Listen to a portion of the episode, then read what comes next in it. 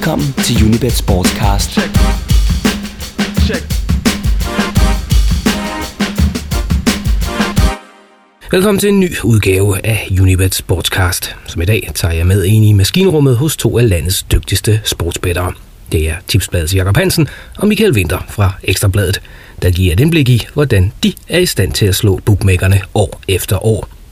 Og til sidst i programmet retter vi blikket mod vores sydlige naboer, hvor der er gået aktuel storpolitik i en sag om noget så banalt som et besøg hos en sponsor. I dag der helliger vi hele første halvdel til øh, noget, vi kan kalde spilteori. Og nej, det er ikke den slags, som findes i filmen A Beautiful Mind om den amerikanske matematiker John Nash. Men Heldigvis. det er derimod den spilteori, der gør, at nogle spillere de er bedre til at slå bookmakerne, end andre er. Så øh, endnu en gang velkommen til to, i det her tilfælde, fjender af huset. De her spileksperter. Um, og jeg vil egentlig gøre det her på foranledning af Michaels vanvittige tilbagebetalingsprocent i en uh, sådan en lille hyggeliga, som både han og jeg spiller med i. Jeg er jo en af de få, der har slået ham i den her sæson. Det kan jeg ikke huske. Nej. Du har sat uhyggeligt mange tegn rigtigt i de her over 20 runder. Så på en lang bane, så er det ikke længere held, der er en faktor. Hvad er det lige, du kan, som vi andre vi kunne lære noget af? Jeg er bare utrolig dygtig. Øh, Nej, men altså, jeg, jeg tror, øh, når det, når det kommer til, til sådan noget, øh, så, så er det jo, handler det jo om at skille hovedet fra hjertet. Altså, øh, det, der hvor det, som bookmakeren tjener på, er jo folk, der spiller på, altså lader sig rive med, og, og begejstres, og, og, og altså, spiller med, med hjerter og følelser. Og det er bare, det kommer man bare ikke så langt med. Jo, en gang imellem, så hiver man en eller anden gigant gevinst hjem, men når regnskabet skal gøres op, når boet det ligesom skal gøres op, så øh, har man underskud, og bookmakerne er glade. Øh, hvis man går sådan mere øh, kalkulerende, kynisk til værks, øh, og, og, og, og kigger på det på samme måde, som en aktieanalytiker vil gøre, øh, så, øh, så er du bare rykket lidt tættere på et overskud. Man kan så sige, jeg tror, at de fleste af dem, som, som rent faktisk, der er jo nogen, der lever af det, øh, de har hver der, deres de har deres ligaer, de har deres øh, divisioner og rækker, de spiller på sportsgren. Og så har de nogle faktorer, som på en eller anden måde udgør et, regn, altså et større regnstykke, som gør, at de finder ud af, hvordan, hvor penge skal sættes, og hvor meget der skal spilles for. Og beregner, om der er værdi i et spil eller ej. Øh, lige præcis i forhold til, til odds hvor det går så godt, der handler det jo ikke så meget om at, om at lave lave øh, overskud, der handler det jo lige så meget om at ramme så mange kampe som overhovedet muligt, fordi altså, det nytter ikke noget, at du den ene dag vinder mange penge, hvis du så de næste fire runder ikke vinder noget, fordi så har du tabt din indbyrdes opgør mod de andre. Øh, så strategien her er lidt anderledes, men, men sådan helt basalt set om at finde de rigtige spil er den samme. Så har jeg sagt en hel masse uden at sige noget som helst. Ja, det var, du skulle nærmest øh, overveje at gå ind, og, og gå ind i politik. Ja. Men altså, du har en, i den liga, der har du en tilbagebetalingsprocent på over 140. Det er sådan i betting-terminologi fuldstændig grotesk. Ja, altså over 22 eller 23 Det er sådan, når man lever rigtig, rigtig sundt af, hvis man kan holde det som, det er rigtigt, som altså professionel altså over 23, gambler. Over 23 uger, der må man sige, det er, det er, det er, det er ret godt. Det er stændigt, der. Det er, det er også øh, bedre, end, øh, end det nogensinde har været. Og, og, og jeg kan da godt sige så meget, altså når jeg, jeg ved også, fordi min tilgang til det er lidt anderledes end Hansens, øh, at øh, Øh, at man, man, man, et, spil har ligesom, der er sådan ligesom summen af en masse faktorer på en enkelt kamp. Jeg gør sådan helt konkret, at jeg har, jeg er meget glad for engelsk fodbold. Der er også nogle andre ligaer, jeg er også glad for sådan obskure ligaer, som den australske og bolivianske og sådan noget men Altså, det bruger jeg ikke i den her sammenhæng, men altså, øh, hvor, øh, hvor alt fra, fra form og spillere, derude og stemningen og tidligere resultater og alt sådan noget, det spiller ind. Jeg har modificeret og det tror jeg, det gør, gør de fleste vel også, de evaluerer jo løbende på, hvad virker og hvad virker ikke. Vægtet de forskellige faktorer forskelligt. Og den her sæson har jeg ændret en lille smule på det, altså den her sæson i, i Ligaen. ændret en lille smule på, hvordan faktorerne, de skal, øh, hvor, hvor meget vægt jeg ligesom tillægger de forskellige ting. Og det har til synligheden lige præcis været den rigtige måde at gøre det på. Det er simpelthen lige tippet det til den rigtige vej. Men kan være noget helt andet i næste sæson. Så det kan, kan det, det fuldstændig modsat. Altså, det, det er utroligt svært at, at det, sige, Det hvorfor. kan det. Men, men, men altså, altså nu, altså jeg, jeg må jo sige, at altså når man, jeg har misset fire af 44 spil, eller sådan noget, kampe, hen over hele sæsonen. Det, det er, det er fremragende. Det er jo, det, Ja. ja. det, jo- det er jo, altså, og, her, og det er jo altså, jeg vil sige, altså 90% af kampen er vel fra, fra England, ikke? Øh, og jeg er godt klar over, at, at det kan man sikkert ikke gentage til næste sæson, men, men, men det giver mig i hvert fald en fornemmelse af, at den, den måde, som jeg tillægger værdi i forhold til forskellige faktorer, det er bedre og mere skarpt i den her sæson, end det har været tidligere. Øh, og, altså, sådan en formel, bare lige at sige, at det her det er sådan, det skal være, det kan jeg ikke sige. Men det er, det er sådan en med at, at, finde en... Jeg sidder typisk med en 10-12 kampe. Jeg tænker, det her det er de gode kampe. Øh, her ligger noget, og så må man ligesom gå ind og sige, okay, her er så, hvis vi starter med at kigge på formen, så kan man allerede der eliminere nogle af dem. Så kigge på, hvordan er, hvem er ude, hvem er inde. Der kan måske også elimineres nogen. Så er der nogle udefra kommende faktorer, som uro, trænerføring og alt muligt andet. Det kan så også, på et eller andet tidspunkt, så har man fået bedre listen ned til måske en to-tre gode kampe.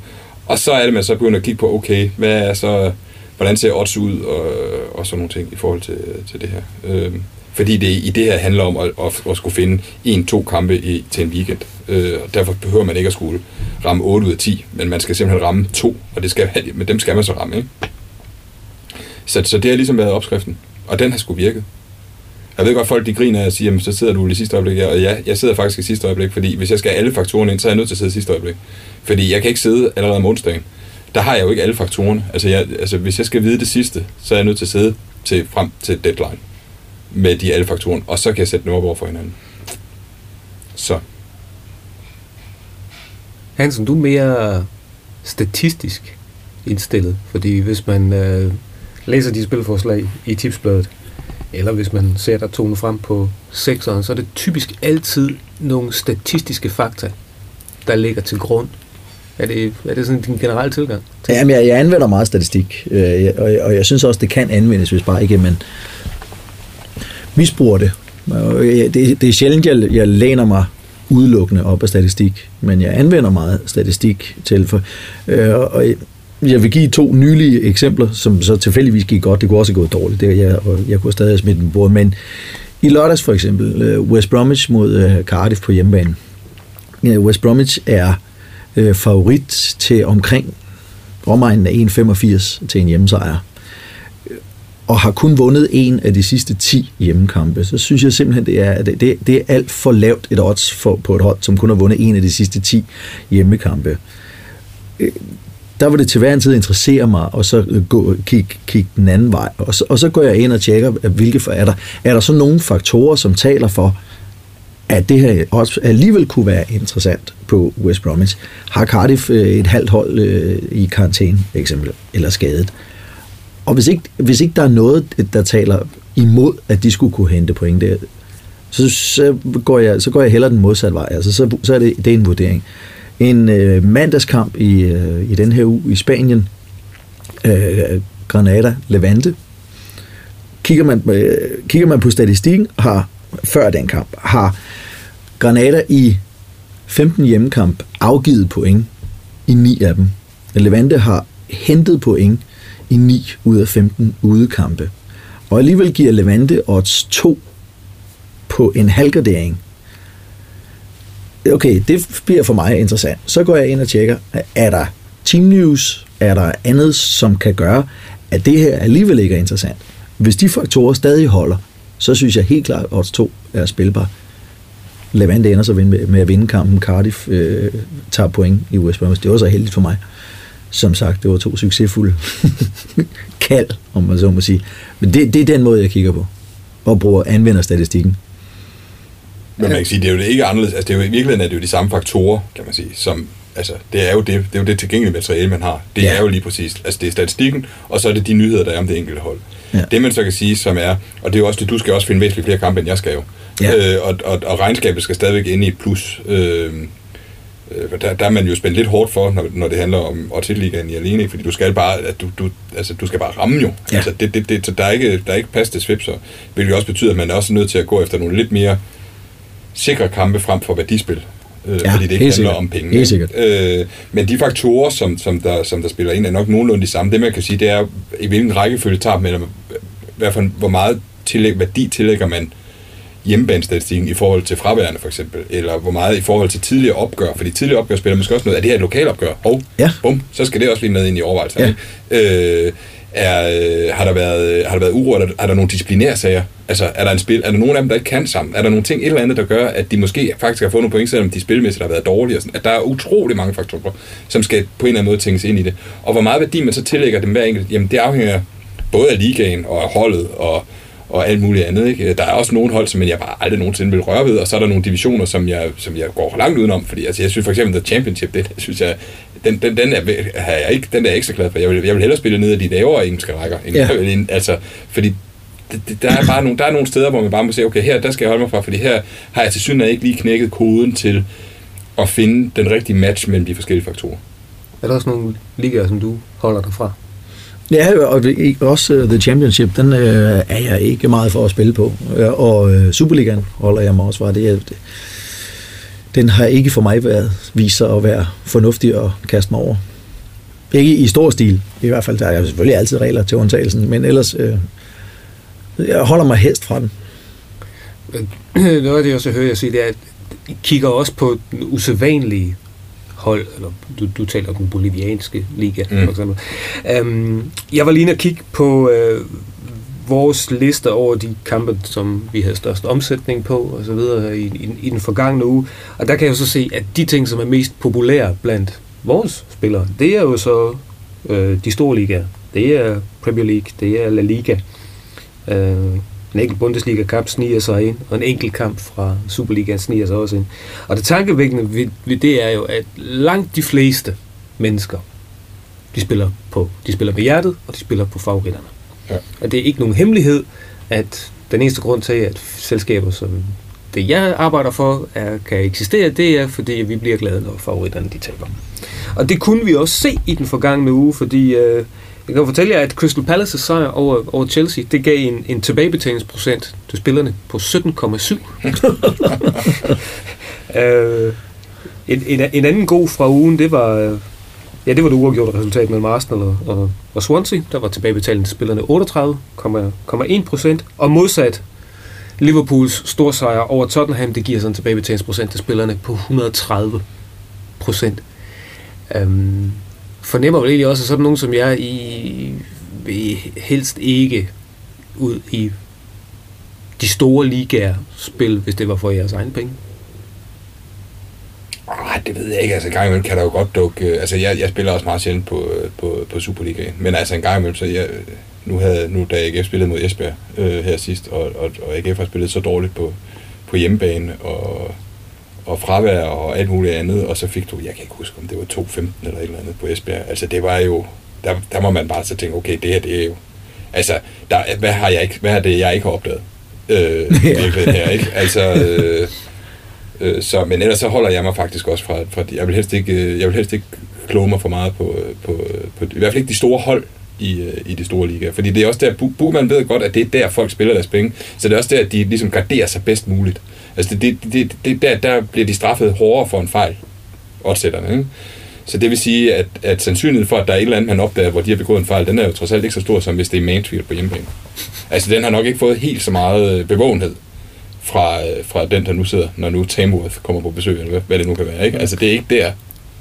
Nej, Altså, øh, Nej, og det er jo svært, øh, hvis vi snakker de store hold i de store liga, så er det jo altså svært de fleste tilfælde at spotte værdi på Bayern München, på Real Madrid, på Barcelona, Paris Saint-Germain. Hvis Også- ikke man ligefrem synes, man skal også gå imod de dem. nyheder, der er der omkring, de florerer på så mange platforme Ja. og så mange steder, at, at, at du, får ikke, du får ikke et eller andet viden, som, hvor du kan ligesom sige, her har du overhældet den oddsætter, der sidder der sætter odds. Det, har, det, det, det sker jo ikke. Altså. Så, så, så, så, hvis man skal finde værdien, så skal man typisk lidt mere ud i krogene øh, og finde dem, øh, end, end lige i, i toppen af Premier League eller i Bundesliga. Men stadig kan det jo lade sig gøre. Har ja, i al beskedenhed indtil videre bevist i Premier League i den her sæson. Ja, der har været få fejlskud. Mm, Ja. Til gengæld så de fejlskud, du så har lavet, Ej, så, så, har, så, så. har, har, har, været, har været ret spektakulære. Bare fordi min tillid til Arsenal har været større, end de overhovedet på nogen som helst måde kunne retfærdiggøre det. Kunne efterhånden, man kunne skulle, skulle, øh, skulle, skulle begynde at kigge sig lidt på Arsenal, som, som har kollapset et, et, et par gange, sådan mere end fire eller fem mål imod sig. Er, er det slet ikke noget, der bliver interessant for jer, at man har et, for eksempel et, et stort hold, som møder en underdog, og så, nej, der er ikke værdi i at spille den til odds 1, 12, 1, 15. Men at du så begynder at kigge på, hvor stort et spread den skal have.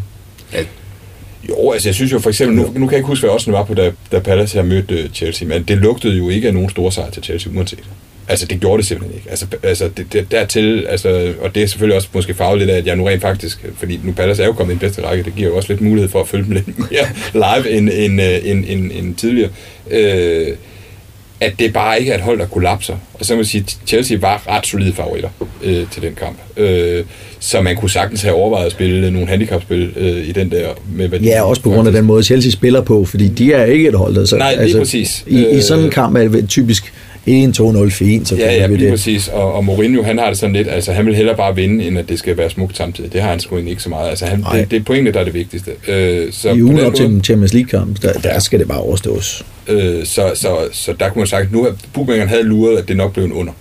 Den, der var ikke så meget, sådan som jeg husker det. Nej. Men, men så kunne man jo bare begynde at spille, overveje, om man skulle have spillet noget, noget, noget handicap, noget Asian eller andet på det, på den kamp der. Ikke?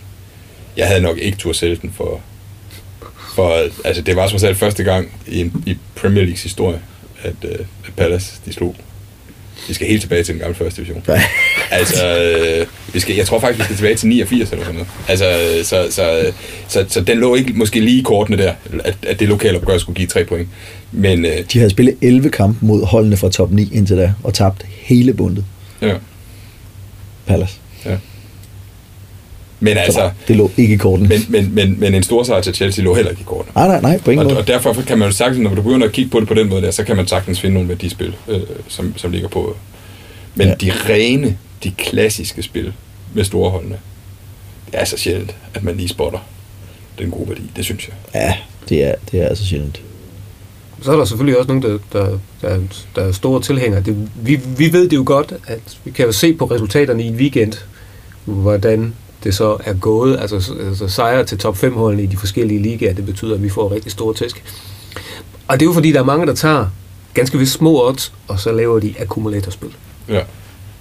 Det er ikke noget, I to gør i. Nej, Jeg gør ikke. Det var sådan kort og kontant. Nej jeg, jeg gør det heller ikke.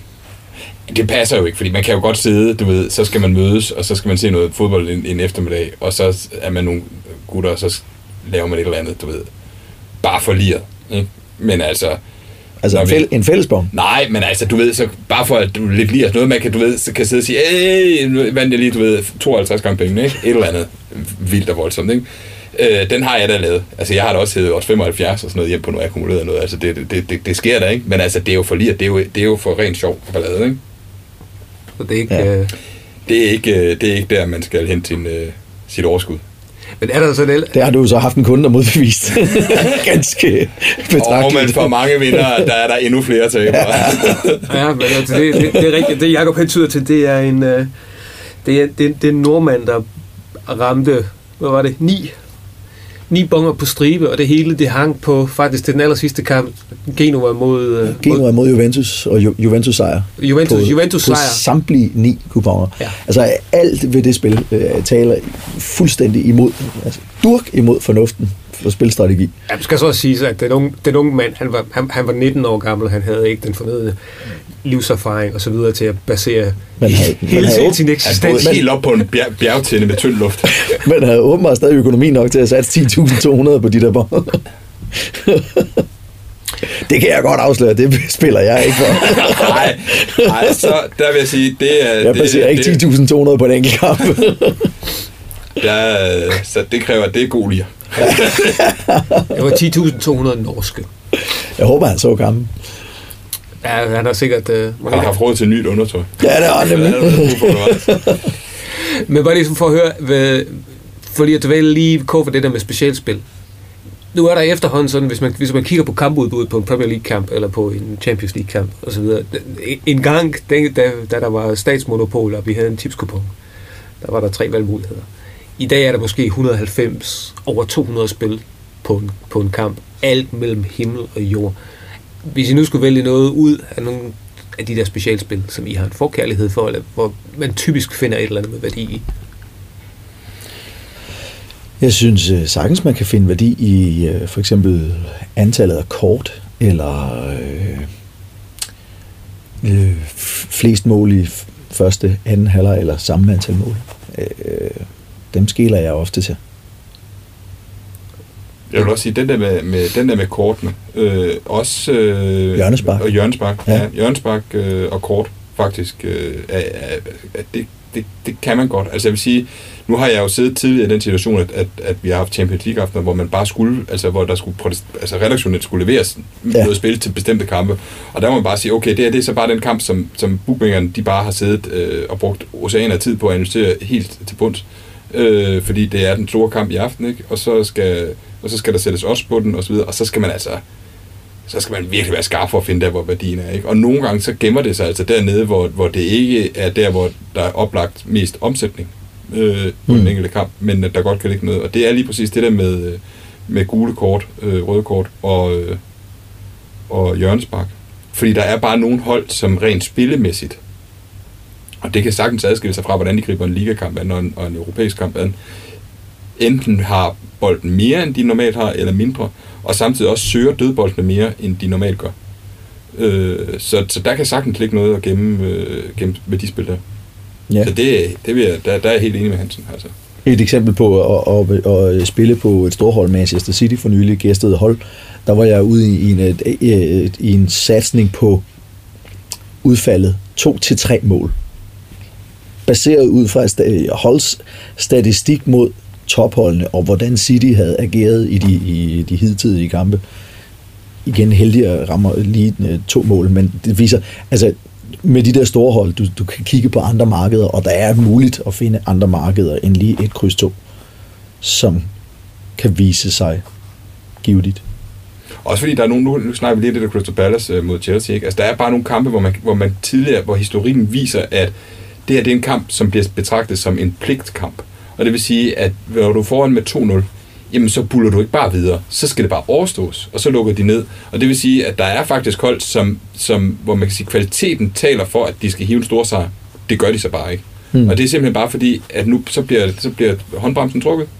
Øh, og så kan man godt være finde de der, øh, ja, så er du øh, bare- bare under, over underspil i virkeligheden, ikke? men også de der lige præcis med spredning på, hvor mange mål bliver der så scoret. Ikke? Øh, og der er, altså Chelsea er et godt eksempel, ikke? fordi Ja. de er ikke sådan nogen, som bare klør på i jagten på at skulle vinde 6, 7 eller 8-0, hvis de er foran. De kan sagtens være stor foran ved pausen, og så ikke score det eneste mål i anden halvleg. Altså, Ja.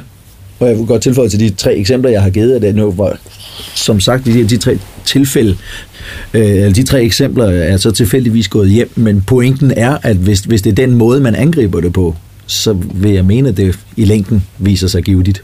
Det er jo ikke sikkert, at de, de tre tilfælde kunne lige så godt være gået galt, men er det sådan, man griber det an i længden? Så proces, øh, proces for nu at bruge et, øh, sådan Ja. et, et godt fodboldord, det er, det, det er meget vigtigt. Kan, kan vi blive enige om det?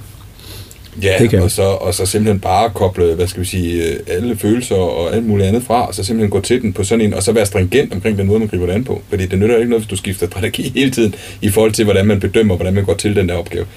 Jamen, så finder du aldrig rigtig ud af, hvad der virker for dig selv. Du får aldrig nogensinde fundet ud af, hvad er det for nogle liga, hvad er det for nogle hold, hvad er det for nogle sportsgrene, hvad er det for noget, hvor er det, du tjener dine penge. Det er også derfor, at regnskab, altså bare det at føre regnskab over sin spil, det er altså helt afgørende for, om man rent faktisk laver overskud på det her, fordi du kan ikke finde dine fejl. At du finder ikke der, hvor det går galt. Fordi der kan sagtens være en rød tråd, der siger, jamen for fanden, du vinder aldrig på championship. Hvorfor fanden bliver du så ved med at spille på det? Kort det dog fra. Ja. Altså, og så, så fokusere på de ligaer, hvor, hvor du kan se, at dit overskud er størst. Så hele tiden bliver ind, fordi så behøver du måske ikke at spille på mere end en eller to kampe om ugen. Eller tre. I stedet for 10. Fordi hvis du er inde der, hvor du rent faktisk har- altid rammer to ud af tre kampe, jamen så er det jo fint. Ja. Så det var råd, råd, til, øh, råd til efterfølgelse, eller hvad man siger derude. Du lytter til Unibet Sportscast med Per Marksen.